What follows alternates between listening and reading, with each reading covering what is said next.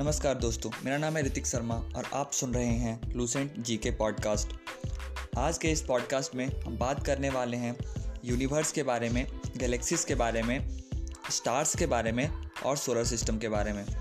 तो चलिए स्टार्ट करते हैं ये टॉपिक सबसे पहला टॉपिक है universe the universe is commonly defined as totality of everything that exist इसका मतलब कि हमारे चारों ओर जो भी एग्जिस्ट करता है, जो भी एग्जिस्ट करता है, जिसमें कि फ़िज़िकल मैटर भी हो गया एनर्जीज हो गया प्लैनेट्स हो गए स्टार्स हो गए गैलेक्सीज हो गए, हर वो चीज़, हर वो चीज़ जो एग्जिस्ट करता है, वो यूनिवर्स में काउंट हो सकता है।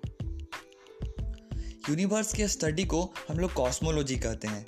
यूनिवर्स के स्टडी को क्या कहते हैं? कॉस्मोलॉजी कहते हैं। कॉस्मोलॉजी दो वर्ड से मिलके बना है कॉस्मोस और लोगोस कॉस्मोस का मतलब होता है यूनिवर्स और लोगोस का मतलब होता है साइंस। यूनिवर्स का diameter ten to the power eight light years होता है। अब आप पूछोगे कि लाइट ईयर क्या होता है? तो एक लाइट लाइट रेज जो एक साल में जितनी दूरी ट्रैवल कर सकती है, उसी डिस्टेंस को लाइट ईयर कहते हैं। लाइट ईयर कोई टाइम का मेज़रमेंट नहीं है, ये एक डिस्टेंस का मेज़रमेंट है। तो यूनिवर्स का डायमीटर जो है, वो ten to the power eight light years होता है। आप इससे सोच सकते हो कि यूनिवर्स कितना बड़ा होता है। यूनिवर्स के बर्थ के बाद ही एटम का एग्जिस्टेंस हुआ। मतलब एटम जो हम पढ़ते हैं, वो यूनिवर्स के बनने के बाद आया। और इन्हीं सब एटम्स से डस्ट और क्लाउड्स जो भी यूनिवर्स में है, वो बना हुआ है। अब नेक्स्ट टॉपिक है गैलेक्सी अब गैलेक्सी किसे कहते हैं? तो a galaxy is a vast system of billions of star which also contains a large number of gas clouds and dust isolated in space from similar system galaxy जो है, वो billions of तारों मतलब लाखों तारों का समूह है जिसमें कि बहुत सारे गैस से बने हुए क्लाउड्स भी हैं और डस्ट भी हैं। और वह एक आइसोलेटेड सिस्टम है। पूरे गैलेक्सी पूरे यूनिवर्स में अबाउट हंड्रेड बिलियन गैलेक्सीज हैं। और हर एक गैलेक्सीज में हंड्रेड बिलियन स्टार हैं। आप समझ सकते हो कितनी बड़ी गैलेक्सीज और कितनी बड़ी यूनिवर्स है। यूनिवर्स में हंड्रेड बिलियन गैलेक्सीज और हंड्रेड बिलियन स्टार्स हैं।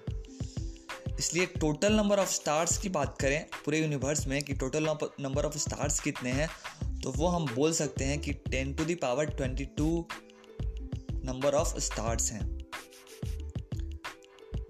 मिल्की वे गैलेक्सी जो है, वो हमारे अर्थ का गैलेक्सी है। मतलब हमारा अर्थ जो है, वो मिल्की वे गैलेक्सीज में आता है। हमारा सोलर सिस्टम भी मिल्की वे गैलेक्सीज में आता है।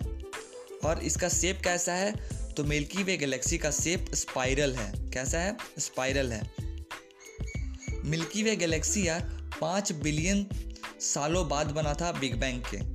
अब बिग बैंग क्या है, इसको हम किसी और पॉडकास्ट में डिस्कस करेंगे। लेकिन आप ये समझ लो कि जब बिग बैंग हुआ था, बिग बैंग, जैसे कि यूनिवर्स का फॉर्मेशन हुआ था, उसके पाँच बिलियन साल बाद मिल्की वे गैलेक्सी का फॉर्मेशन हुआ था। और पहला पर्सन जो कि इस गैलेक्सी को देखा था वो था गैलीलियो गैलीली। Galileo Galilei. सबसे नया वाला जो गैलेक्सी, लेटेस्ट नोन गैलेक्सी है, वो है ड्वार्फ गैलेक्सी कौन सा है? ड्वार्फ गैलेक्सी यूनिवर्स को हम दो पार्ट में मिलने डिवाइड कर सकते हैं। पहला पार्ट है एटमॉस्फेयर और दूसरा पार्ट है स्पेस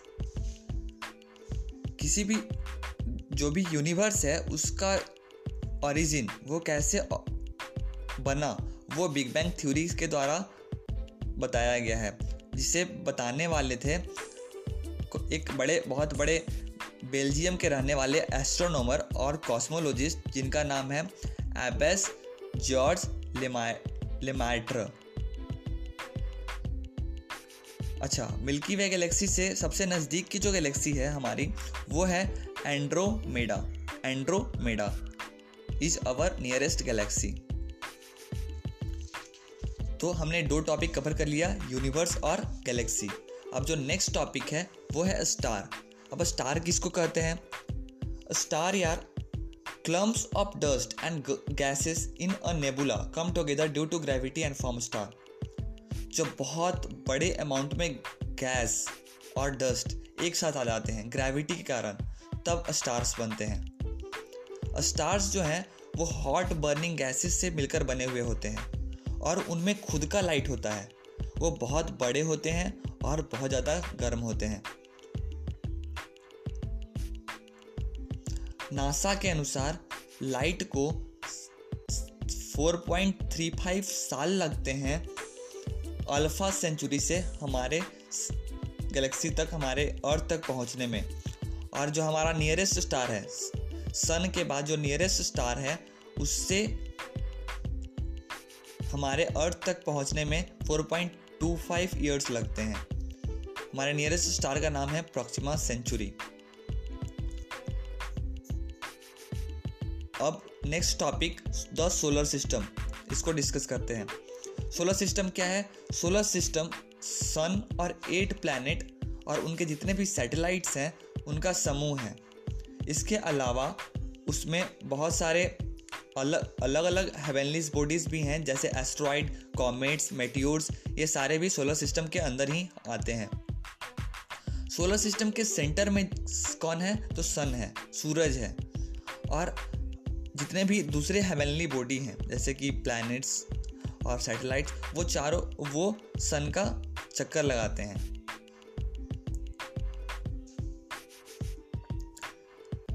कौन सी ऐसी चीज़ है जो कि सन के चारों ओर सारे प्लैनेट को खींच के रखती है? तो वो है उसका ग्रेविटेशनल पुल ग्रेविटेशनल पुल के कारण ही सारे प्लैनेट्स उसके चारों ओर मूव कर रहे हैं। और जो प्लैनेट्स हैं, वो सन के चारों ओर एक इलिप्टिकल ऑर्बिट में घूमते हैं। कैसी ऑर्बिट में घूमते हैं? इलिप्टिकल ऑर्बिट में घूमते हैं। सोलर सिस्टम में सन के जो सबसे नज़दीक का प्लैनेट है, वो है मरकरी, मर्क्यूरी, और सबसे दूर का प्लैनेट है नेपच्यून। सबसे दूर का प्लैनेट में कुछ लोग प्लूटो को मान लेते हैं, लेकिन प्लूटो नहीं है। सबसे दूर का प्लैनेट कौन है? नेपच्यून है। प्लूटो को अब प्लैनेट की श्रेणी से हटा दिया गया है। जो सोलर सिस्टम का साइज़ है, वो 10 टू दावर 5 एयू माना गया है। और पूरे सोलर सिस्टम का 99.9 परसेंट जो मैटर है, वो अकेले सन डोमिनेट करता है। मतलब सन जो है, वो पूरे सोलर सिस्टम का 99.9 परसेंट मैटर कंटेन करता है। इतना फास्ट, इतना बड़ा है सन। सोलर सिस्टम में जितने भी एनर्जी हैं, वो सारे एनर्जी का सोर्स भी सन है, सूरज है। प्लूटो जो है, वो एक डॉर्फ प्लैनेट है। इस इसके अलावा जो बाकी जो प्लैनेट है, उसमें मर्क्यूरी वेनस अर्थ और मार्स को टेरेस्ट्रियल प्लैनेट कहा जाता है। और जुपिटर सैचर्न यूरेनस और नेपच्यून को गैसियस प्लैनेट कहा जाता है। ऐसा इसलिए कहा जाता है क्योंकि मरकरी वेनस अर्थ मार्स पे लैंड है। वो उसमें कुछ लैंड से बना मतलब उसमें लैंड है। लेकिन जुपिटर सैचर्न यूरेनस और नेपच्यून पे वो गैस का बना हुआ प्लानट है। तो इस कारण उसे गैसेस प्लानट कहते हैं। तो इस तरह से हमने चार टॉपिक को आज डिस्कस करा। यूनिवर्स गैलेक्सी स्टार और सोलर सिस्टम मुझे उम्मीद है कि ये चारों टॉपिक आपको अच्छे से समझ में आ गई होंगी और रिवाइज भी हो गई होंगी। अगर आपको ये पॉडकास्ट अच्छा लगता है तो आप इसे दोस्तों के साथ भी ज़रूर शेयर करें और इस चैनल को फॉलो कर लें ताकि आने वाले पॉडकास्ट को आप रेगुलरली सुन पाएँ। धन्यवाद।